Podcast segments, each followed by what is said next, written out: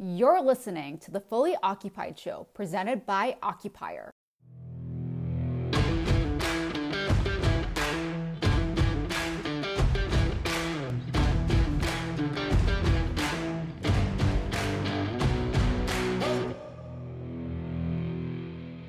Hey everyone, Matt from Occupier here. Thanks for tuning in.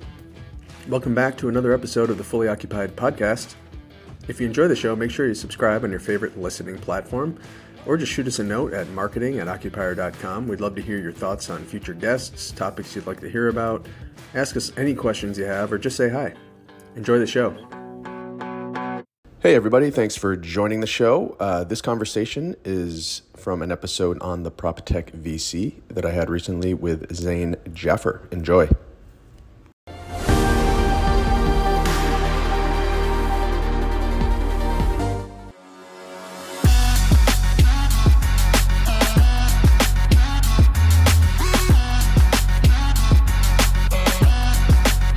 On today's Prop Tech VC podcast, we're joined by Matt Jaffoon, the co founder of Occupier. They've raised $16 million in venture capital, and they're pioneering the future of lease management and helping real estate executives make smarter real estate decisions. Matt, it's been a while since we spoke. How are you? I'm doing well, Zain. Thanks for having me on the show. Really appreciate it. So, Matt, tell us a bit about your background and how you ended up here as the co founder of a fast growing venture backed startup. I, I have a professional background in commercial real estate. So I graduated from college in uh, 2003 with really no real plans of what I wanted to do with my life. Um, I guess that's what you get with a liberal arts education, um, but it does prepare you to, you know, be resilient and, and figure things out on your own. So uh, I figured out that I wanted to get into the real estate industry. Um, I didn't really know exactly what I wanted to do, um, but I knew that I wanted to be on the commercial side, whether that was in development or leasing or property management or whatever. And I ended up working at JLL, which um, is, you know, one of the big boys in, in commercial real estate services globally. My first job there was as a uh, tenant rep analyst. So essentially, corporations that uh, relied on JLL to manage their uh, real estate portfolios would uh, hire us to execute their transactions. Each one of those transactions has an underlying cash flow, uh, some analysis that has to go into okay, how much money do we spend? What's my capex? What's my rent? How does that compare to the market? How does that compare to other buildings? I was basically the spreadsheet jockey uh, for all the brokers that were doing the deals. Uh, so I did that for a couple of years, and then I graduated in becoming a broker myself, uh, where I spent most of my time uh, representing tenants and landlords in their lease negotiations. It was like a hybrid sales role, but also a client service role where you're you know actively uh, advising people um, through a process that is usually foreign to them to some degree. We'll get back to that and how that that uh, led me to doing what I'm doing. But I felt in around 2014 that the industry still it needed a lot of modernization. Like we had all sorts of CRM tools and technology at JLL. Some were great, but the vast majority of it was not really purpose built for how brokers would work. And I, I, just thought there was a lot of innovation runway in the space. Um, so rather than try to change JLL myself, I went and worked at a company called VTS, which um, at the time was pivoting from like a video touring kind of marketing software platform, which they're actually doing again now, which is awesome, into more of like a data management uh, SaaS uh, leasing and asset management software platform. And I thought that was something that was sorely needed in our industry. Um, so I went and worked at VTS. I stayed there for a little more than uh, four years. Um, I met some great people there. Uh, that was kind of my startup MBA. Kind of learned how a company scales from that Series A and on. And I really actually cut my teeth from like an enterprise sales perspective there as well. Uh, learned how to sell software in uh, complicated uh, deals. But while I was working there, um, it became clear to me that while VTS was being, uh, building a great product that was super valuable and sticky for its users, is only addressing uh, one half of the market and that was the landlord, um, which is a huge market and it's a huge, you know, multi-trillion-dollar asset class. But um, the tenants that occupy commercial space uh, were also sorely under um, by technology. Um, so just started scratching the itch of what would it be like if you know tenants had a, um, a central kind of infrastructure software that they could use uh, to make their real estate decisions, whether those are transactional, their portfolio management, or you know just generally uh, centralizing their work. So I'll, I'll pause there because that's when we started uh, thinking about Occupier seriously, and that was about uh, four years ago uh, that we jumped into startup land. Thank you for that. You, you mentioned um, 2014. You felt the industry needed a lot of innovation. We're here now, and we're at 2022. A lot of people still feel the same way. Firstly, how, how So do, I. so you feel the same way? A lot of folks in prop tech feel that this industry is ripe for disruption, but it's getting tiring hearing this for years Yeah. and years and years. Are we at that cusp of major change? Did COVID accelerate that and bring that, or are things just going to continually, you know, being slow with with adoption? Like, let's unpack that. Yeah. To Tell us more about what you feel and why. Well, yeah, I think I think there's two questions in there. One is has the industry, you know, made it up the learning curve, and two is like what are what's changing that's going to make it, you know, really, you know, flip into a modern industry like you know, stockbro stockbrokers used to, you know, trade on paper. Right now, it's all you know, uh, algorithmic trading. Right.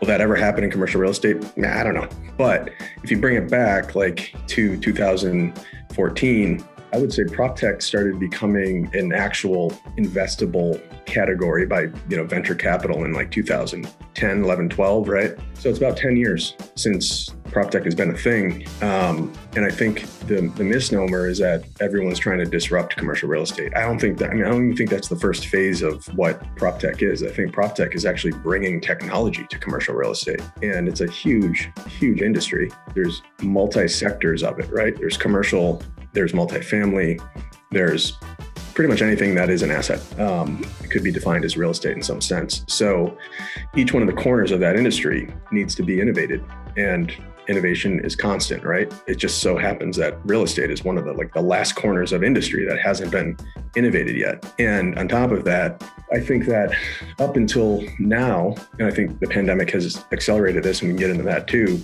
most of the capital that's been poured into prop tech has been focused on um, owners, property owners, landlords, the physical world. And there's nothing wrong with that. It's just that the tenants, the people that are occupying space, and creating workspaces, using it to sell goods, to distribute um, goods, have largely been ignored.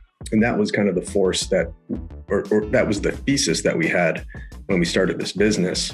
Um, and then, so the second part of your question, I think, is has the pandemic, is that going to be the black swan event that just makes everybody, you know, light bulb, like we got to figure this out? And I think the answer is yes, because the vast majority of our customers, who are all tenants, commercial tenants, um, have used this uh, moment in time to really evaluate, like, how are we actually managing the second largest expense on our balance sheet? Like, holy crap, we had all these thousands of people working in our offices. We just paid the rent and gave them a desk. And now they're all working from home. Now they're demanding things from us. None of them want to come back. Some of them do. Um, they want to be remote. They want to have a different work experience. And now, if you want to unpack that from a traditional real estate sense, like, well, we also have all these leases that we're, uh, you know, confined in. What do we do with all the information in those leases? How do we negotiate out of them? How do we re-strategize our portfolio so it suits the needs of the new employee? So, it, unless you have like a technology backbone uh, that you're using for all of those decisions, it's going to be really hard to make sense of anything. So, and, and the reason is because there's so many constituents within a business that touch that real estate decision. It's the C-suite,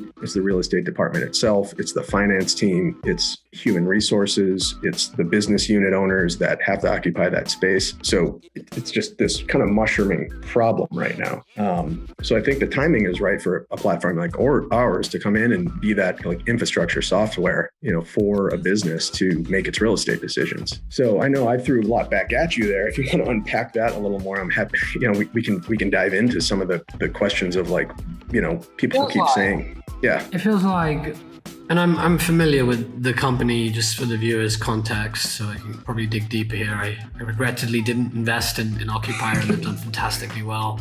And you know that's just the nature of venture capital, right? You you're going to miss amazing companies when you have good deal flow, and this is an example. But what do you think about an opinion I have as a venture capitalist who's investing in prop tech? To me, it feels like if you're going in and you there is an existing budget in place already for a specific problem the company's trying to solve.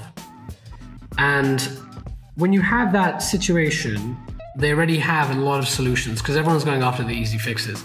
There isn't much of an incentive to go adopt a new player, even if the value proposition is superior. I don't mean disruptive. Disruptive value proposition is, you know, 10x better, or, you know, it's like a huge discount on the cost. Whereas when you have a new set of problems that the world, industry has never dealt with, let's take workplace uh, occupancy for example here.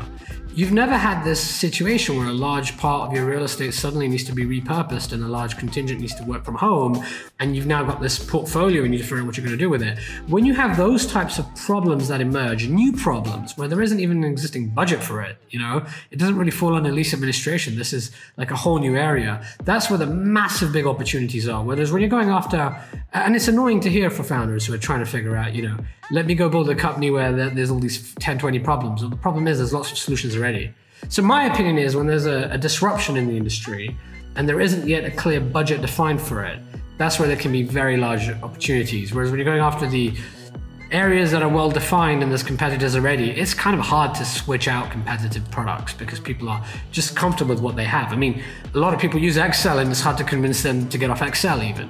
Well, what, yeah. what's your thoughts on all that? I, I, I semi agree with you, although I think there are sleep. I think there are sleeping industries, and I think ours is one of them where somebody can come in and really unseat the incumbent way of doing things, even though there might already be budget allocation for a, a, type of software like that. And I think it's about market timing like let's just talk about our company as an example of that. So when we started the company, we knew that there were already kind of legacy solutions in the market that have been adopted for lease administration, for example. We also knew that the lease accounting changes that were coming down the pipe for every company to comply with were super complex. And yeah, there was already a few things on the market that did that. They'd been around for a while. But we also knew that people weren't that happy with those solutions. They were like Web 1.0. Uh, they were either like super point solution. They only um, worked for like one user persona within a business. we started the company two years before the pandemic, so we didn't actually, obviously, we couldn't forecast that. Uh, that just kind of helped our cause, you know, uh, as perverse as that may sound. But I think if you looked at if you looked at the the forces that were happening in our market, that's what creates that opportunity for us to come in and be uh, different than everything that everybody's seen so far. Um, and part of it is just general, basic uh, building a better mousetrap like we have a much more user-friendly platform than anybody that we compete with.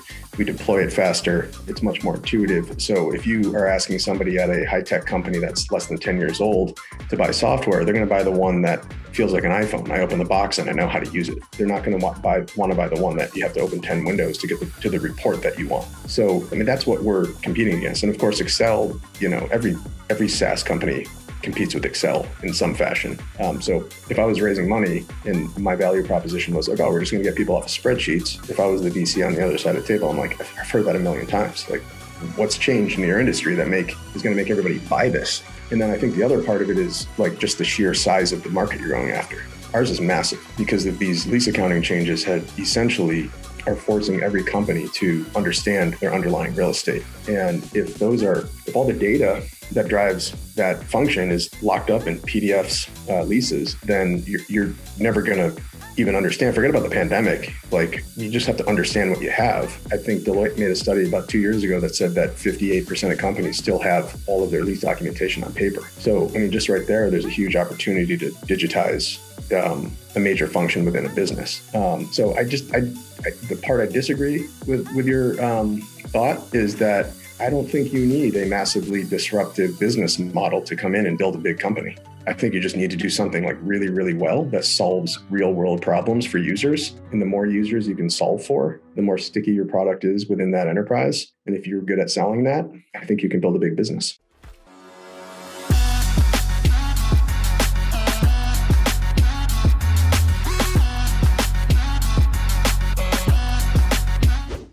Yeah, and very interesting um, sort of counterpoints there that uh, I, I, accept in that you have a lot of legacy players who are building software in the traditional, we can call it Web 1.0 state. And that's frustrating and annoying. But I don't think that in itself is enough to be you know unseated for me or at least for you surely right you mentioned lease accounting rules and regulations changing and I'm assuming the pandemic, one hell of a trend, right, created a new set of problems to solve. Had Correct. those two things not been in place, surely it would have been a lot harder. It would have been harder to to get the attention of uh, the customer set. Or do you feel like no, even without yeah. that, UX is so important that UX itself is enough to disrupt and deceive? Uh, no, you have to have a real problem to solve and especially when you have two huge ones at the same time yeah. i mean that that's obviously that's where the opportunity when when there's churn in the market that's where the opportunity comes out of. Um, but regulations are a great thing to build uh, products around right? The government says hey there's a new law that says you have to do this. Look at the transportation industry right? If you're a transportation company i'm sure there's you know numerous laws that you have to uh, comply with. Um, if you don't know them that's not your job is knowing the law. Then someone's going to step in and create a product that allows you to, to be in compliance with those laws. So i think there's a yeah, I, th- I, I agree with you. You can't just say, you know what, I'm gonna I'm gonna pick um, an industry and just go build a more beautiful looking product and and say that I'm gonna go beat everybody by selling this. Yeah, exactly. It, it's not enough. And and one thought a lot of founders have is, well, let me let me price this at a you know a discount to what the current market offers. It still isn't enough. In fact, there's a perception too that look, we've got budget for this, we're happy to keep spending it, and there must be something wrong with your product. You know, it takes yeah. a while for some people to understand that free isn't good. You should no. charge because you're expected to charge, right? but as a as an entrepreneur, wouldn't you want to charge more money for your product? And the only way you're going to charge more money is that there's more value there. Well, there's two different camps, right? There's the camp where I want to build Facebook and I want to, you know, make it free and I'll make revenue later on the back end through data. And I don't think that pitch works very well in prop tech. It, it doesn't. It works really well in other industries. For prop tech, I really, in most cases, I don't think so. Um, the other approach is we have a really clear value proposition. We solve a problem in a way others don't. We're not, and this is what I've heard you say, we're not changing the business model of our company. You don't have to come in necessarily and have a disrupted business model. You mm-hmm. need to solve a really clear problem. And if you can point that problem to a regulatory change or a nature in the dynamics of the marketplace, like, you know, COVID's completely changed the way offices are, are run and managed, right? Yep. If you can pitch, if you can ride those trends, you still need to do everything else perfectly. You still need to have the right pricing. You still need to have amazing UX. It's still not enough, you know. Uh, yeah. But you definitely need those, I think, as a precursor. Now, I'm sure viewers are listening and thinking, well, I can think of you know one, two, three examples that contradict that. Well, we're talking about patterns here. We're talking about prop tech generally. You know, there's always an exception mm-hmm. to the rule. Yeah. Um, the the other thing, um, and you've been in this industry for a while. The one thing you can bet on is that I, I believe as a founder, you should always think your competitors are cutthroat and they're you know like 10 steps ahead of you. But the fact, the reality is, um, they're not. They're very slow. They're very archaic. And the fact that they're entrenched in their position makes them lazy. If they've been acquired, and you, you can, I don't know if you can speak to this, but you've seen acquisitions happen all over the front, right? The founding spirit is lost and things just yeah. become part of the corporate machine. And that also leaves them vulnerable to, you know, annoy their customers. And there's your opportunity as a startup. Yeah, I mean uh, you're right. I think there's like this almost kind of like off gassing of the uh the those web 0.0 1.0 customers back into the market who are like, ah, the company that I signed up for 7 years ago isn't that cool anymore and they're not really that responsive and they haven't really innovated that much. And hey, my contract's coming up. I'm going to explore the market. Oh, look, there's this new company out here that's way better and they do all this other stuff and they want their product managers to get on the phone with me and really get my feedback and you know, you have to keep that startup spirit alive or, yeah or you're gonna you're gonna get unseated yourself for sure yeah, absolutely. Now, let's talk a bit about what's happening with the world of work. At the time of recording this podcast, it feels like we're out of the pandemic and it feels like this is the first attempt for people to go back to to uh, well i don't want to say go back to an office environment i actually want to ask you what what is the status quo right now um, what, what's happening really how, how, does the future of work currently look like? Which direction is it heading in? And are the persona types? Are companies doing things differently? And how do you categorize the way people are reopening? Uh, it's random. I still think that, yeah. I mean, okay, let, us just say that we're out of the pandemic, which, you know, we're probably technically not, but it feels like we are in many places, right? So you have businesses who are now faced with the question of like, okay, how are we going to go back to work? Well, you can ask a lot of businesses that we never left work. We just kind of moved it around. So it's going to require even more empathy for the employee now. And because two years we all all been working from home, some people, I, I, was on a phone, I was on, I was interviewing somebody today actually for a, a key role. And, you know, he works from home, but he likes to go into the office. But he realized by working from home, he could actually be closer to his kids from time to time. He could, you know, get things done that he normally wouldn't be able to do during the work week. And that's not to say that I like assumed he was like slacking off, but like that's true. Like there's more to life than your job. And, and especially with the idea of commuting, it makes people uh, less likely to want to sit in their car for an hour on their way into the city. Um, so those those factors I think need to be looked at seriously uh, because I think the workplace is really wherever somebody can do their best work. And I think I think I saw a, um, a headline the other day that Jamie Dimon, you know, has has lost to the work uh, work from home crowd, right? Like because he was the first guy that was like, "Hey, we want you back in the office. We need people here." Um, and whether you agree with that or not, that that was like someone has to take a stance and draw a line. But I think the reality is, is after two years of giving people a little bit more flexibility and freedom, you can't you can't act like that because everyone's going to be dusting off the resume. Um, so I think that you have to have the empathy for the employee. From our perspective, we've grown headcount wise throughout the last two years of the pandemic. And it's actually been very helpful for us because it's broken down the borders of where you can hire awesome talent. You know, we have, we're in Boston, we have two hubs, one in Boston and one in New York. And we've opened our offices back up, but we haven't forced people to say, we need you in here two, three days a week. It's like, we have an office, like we love to collaborate, come on in. But if you can't, we understand your best work is, you know, at your home setup, then by all means, get it done. And then I think companies will start to shift the way they use their space. They won't lease as many big headquarters locations. Uh, they might do the hub and spoke model a little bit more, or they might not lease as much space at all, and they'll get their teams together remotely um, more frequently in like you know shared or or you know communal office settings or just like offsites. So I think what we're going to plan to do is have offices where it makes sense from a center of gravity perspective, and then get our teams together um, you know as frequently as we can um, you know, for camaraderie's sake, but for also just, you know, synchronous working and stuff like that.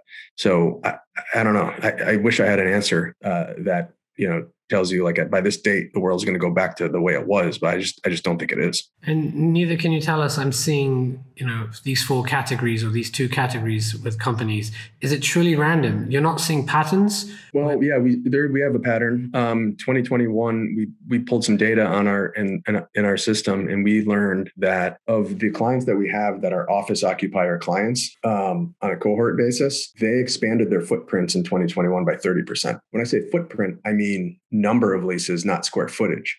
Wow. So what that tells us is that uh, businesses that have people space are actually opening more offices, which is probably a reaction to uh, be having an office in uh, closer proximity to more people rather than having one central headquarters and like a CBD that people want to go into. So I think people are are going to start spreading out their office portfolios, which will mean more leases in more locations rather than having that like big, uh, you know, headquarters lease uh, on the West Coast and on the East Coast. Um, and I think there's two benefits to that. One is you provide a more flexibility to your employer employees, uh, but it also allows you to recruit more areas than you normally wouldn't have thought of. Matt, what was your what, what was your philosophy prior to the pandemic? So you know, you, you, I don't want to hear philosophy now. It looks like everyone has is more progressive and is like you know what would you describe before all this an office type of person? I have always been an office type of person my personal philosophy. Um, fortunate enough to be one of the owners of my company and can kind of dictate where my office is so i have a eight minute walk home. But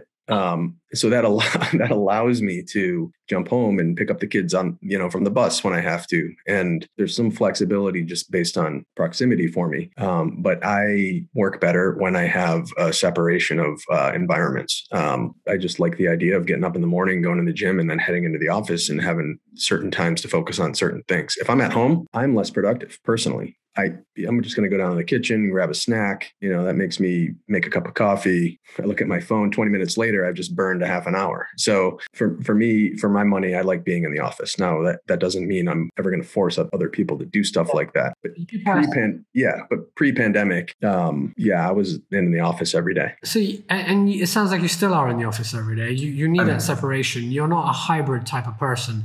At least hybrid in the sense that oh, work from home Monday, Tuesdays, go to the office Wednesday, Thursday, Fridays Sounds to me like you work well in an office environment, and that's a prototype of many people too. Obviously, I, I guess it comes down to personality, right? Or does it come down to home setup? Because not everyone has the luxury of, of having a home. That's setup. true.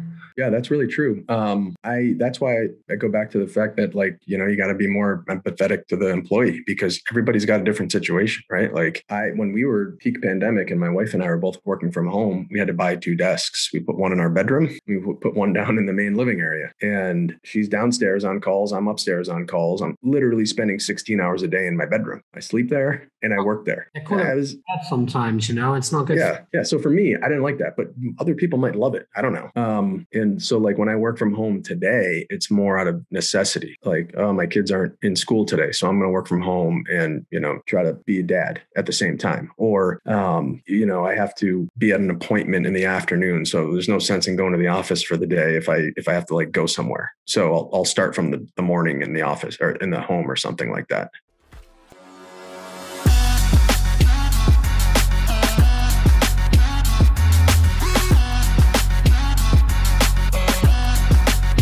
And and I, I've always I've mainly been a founder through every hat that I've worn throughout my career. Now I'm on the other side as an investor, and I've always been diehard office. And I created a culture. We had, I believe, eight offices around the world when I started my not started, you know, when my company had scaled. Right, the startup I founded, and um, I don't know why we were so against the remote work. We we had situations where people had legitimate reasons where they couldn't come into the office and we would put people on notice and we would literally fire them if they weren't in the office, you know, because there was a perception that you have to be in the office to be productive. And we were also worried, and I don't know why we were worried. We were worried, well, if we let person A, you know, come in later on Wednesdays and leave earlier on Fridays, then we have to offer that to everyone. And before we know it, everyone's going to do this because everyone's lazy. We had this wrong perception. Yeah and we were fighting this and became a bad culture because I became as a CEO, right? I started to feel like, wow, when I'm not in the office, I feel guilty and I'm in the office and I'm not productive as a CEO. How the hell can a CEO be productive in the office? They should be out of the office. Same with the salespeople. Creates a culture where who's in the office is the one who gets promoted, is the one who gets to rub shoulders and play politics, which I tell you was wrong for the way my company was run, and I take accountability for that. But I'm a tech guy. I'm a forward-thinking founder, and that's how I am.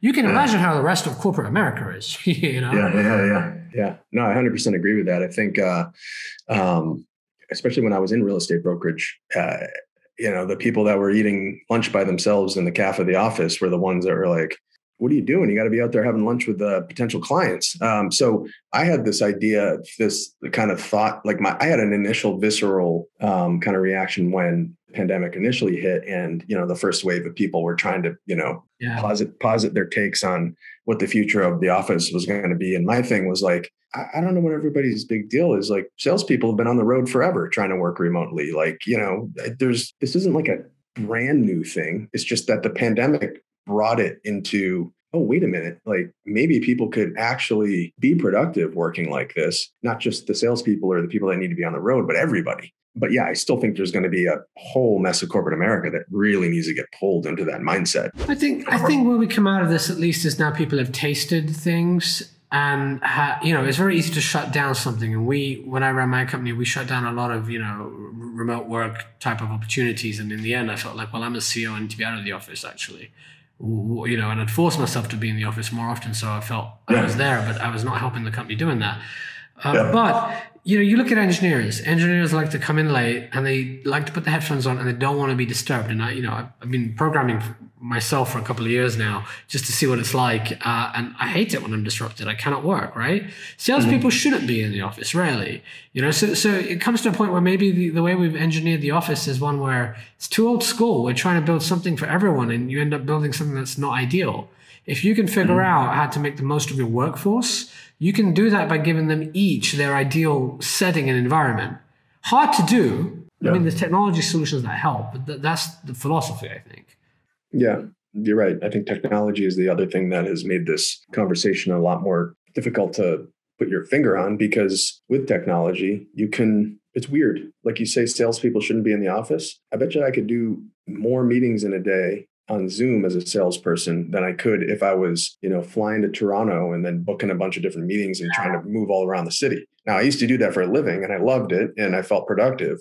But imagine being able to stack those meetings with like five minute breaks in between and just feeling like, wow, I just increased my pipeline by 2x this week because I got all the I got all those calls done. Um, so that's a game changer. A, that that's a game changer. That I, you're right. You know, it used to be that salespeople had to be on the road, but you're yeah. right. With the advent of uh, video conferencing, it, in, in, in, asynchronous work like on Slack and you know whatever whatever collaboration tools allow for better better uh, better outcomes.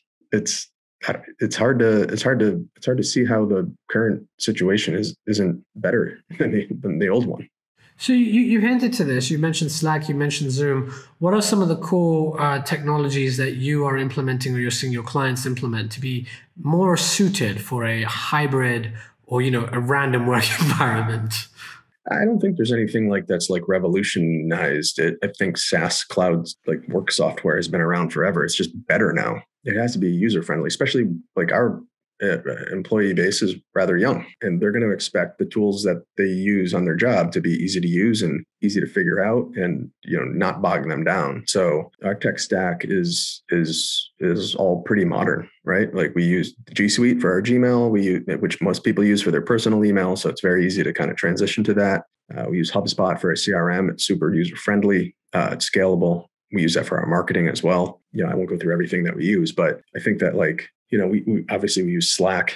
Um, and I don't think there's I don't think there's like just like revolutionary. Okay, we could we could start talking about the metaverse here, right? Like maybe there's a uh, uh, an office somewhere in Web three where you can log in every day and physically be in an office and you know work with the people that are in Singapore or something, uh, but be in the metaverse. I don't really, I, I, still can't figure out that's different than real life uh, quite yet. But um, I think if we can invent hypersonic jets that can get to Singapore quickly, it's a lot more convenient than wearing a, a virtual reality headset and all of that, you know, tethering that comes with it.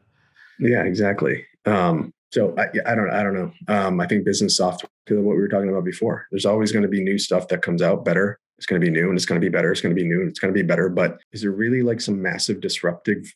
So if it's not, force? if it's not technology, what about the level of communication needed when you're running a, an environment where you've got more distributed employees? It's critical.